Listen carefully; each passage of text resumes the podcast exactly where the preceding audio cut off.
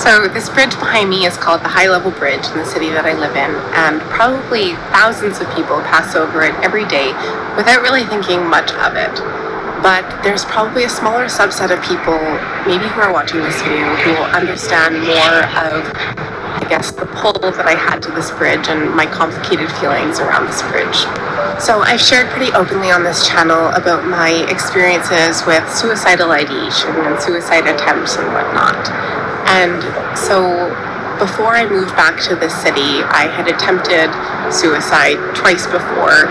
Um, overdose is what I did. And obviously it didn't work. I'm still here and grateful for that now. But when I moved back to the city, I was in a place where I was pretty upset that that didn't work.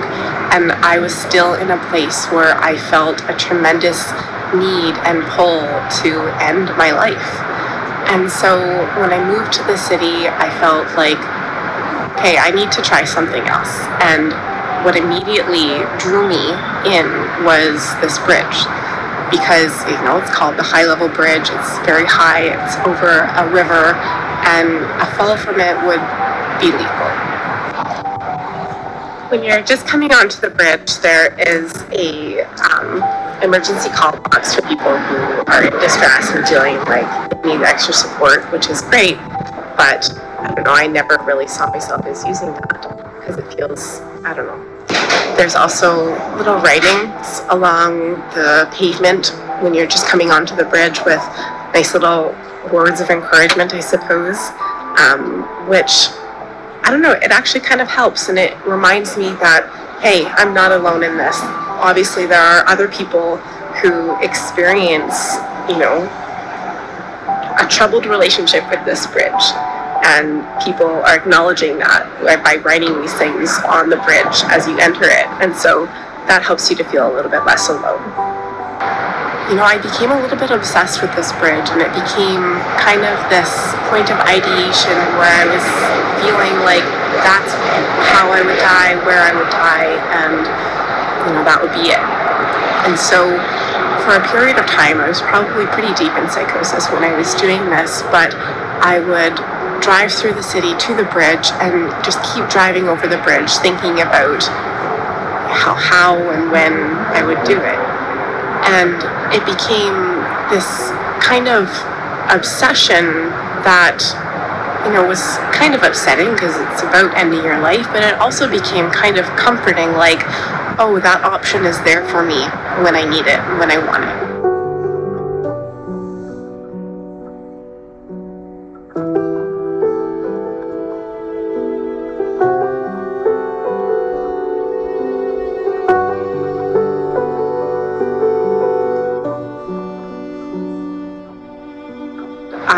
Would also come over to it and just walk across it and just, again, think about it, think about my life, think about the state that I was in in terms of not wanting to be living anymore.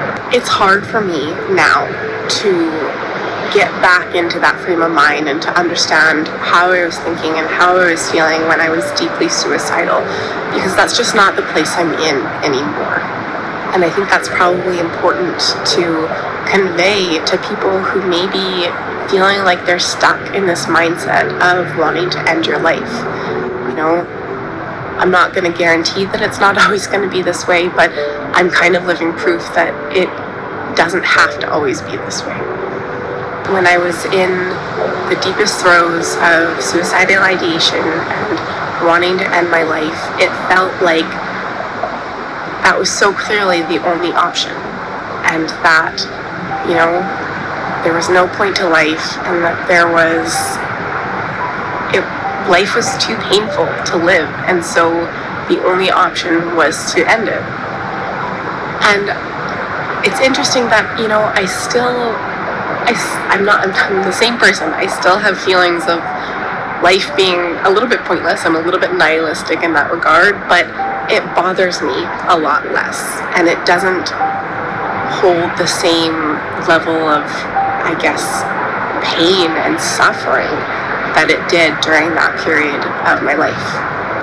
About a decade or so ago, they added these suicide barricades, which at the time I was, you know, in a very suicidal place and not doing very well. I kind of thought they were really stupid because you can very easily still get under them and over the bridge to jump off.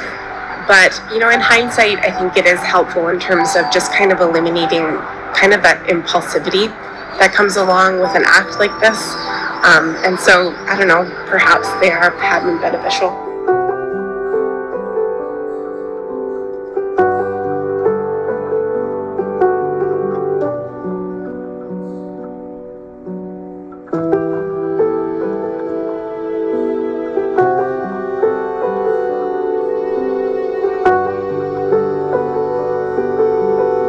Sam Vaughn for Sam's Sports Report. Suicide is the second leading cause and death in America. 20, 26.4% die of suicide, 5.0 women, 5.0% women, 14.5 men. And the leading race is Hispanic.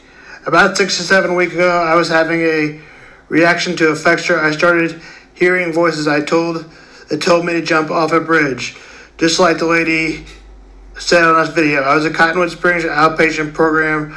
I was looking for some place to jump, but at, then after, but after I couldn't find any place to jump at Cottonwood, I did start to walk that way, but thankfully, I did not find a place to jump.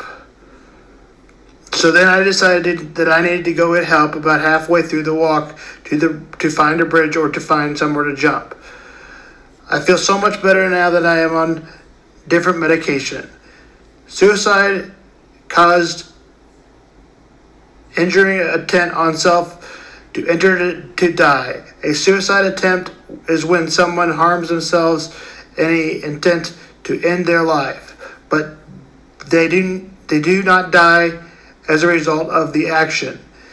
This is according to the definition. This is according to many factors increase risk suicide. This is according to the CDC. Many factors increase risk of suicide to protect against suicide connected to other forms injury or violence. For example, people who have experienced violence, including child abuse, bullying, sexual violence, have a higher risk suicide risk of being contact, connected with their family and community, community support. And having easy access to their health can decrease suicidal thoughts. Suicide rates are about 30% between 2000 and 2018 and declined in 2019. 2020 suicides of death in the United States were the highest it's ever been at 45 1,979 deaths in 2020. This is about one death every 11 minutes. The number of people who think about attempting suicide is even higher. In 2020, 12.2 million adult, American adults seriously thought about suicide. 3.1 million planned a suicide attempt, and 1.2 million attempted suicide. Suicide affects all ages in 2020. I was among the top leading, top nine leading causes of death. People ages 10 to 64. Suicide was the second leading cause of death for people of the age of range of 10 to 14 to 25 to 34.